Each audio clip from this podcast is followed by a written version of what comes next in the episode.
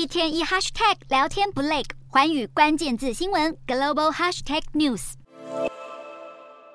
中国电视剧甜蜜幸福的恋爱场景令人向往，但现实世界中的中国年轻人却陷入大难题，想找对象谈场甜甜的恋爱，却四处碰壁。隶属中国共青团的中国青年报十七号发布一份调查显示，中国当代年轻人面临的恋爱困境，首先是社交圈太过固定，位居第一；第二是比较宅，不喜欢社交；排名第三的原因则是不善于表达自己。其他还有像是闲暇时间被网络世界侵占、交友管道有限以及工作忙等等，都是阻挡中国青年恋爱的绊脚石。纵观这些中国青年的恋爱困境，大多属于个人问题。值得关注的是，有近六成的受访青年期待共青团能多举办交友主题的活动，有三成的人希望国家能提供婚恋的服务平台。而中国各地方政府筹办的相亲联谊活动更是广受欢迎。除了谈恋爱难之外，中国结婚人数也持续减少，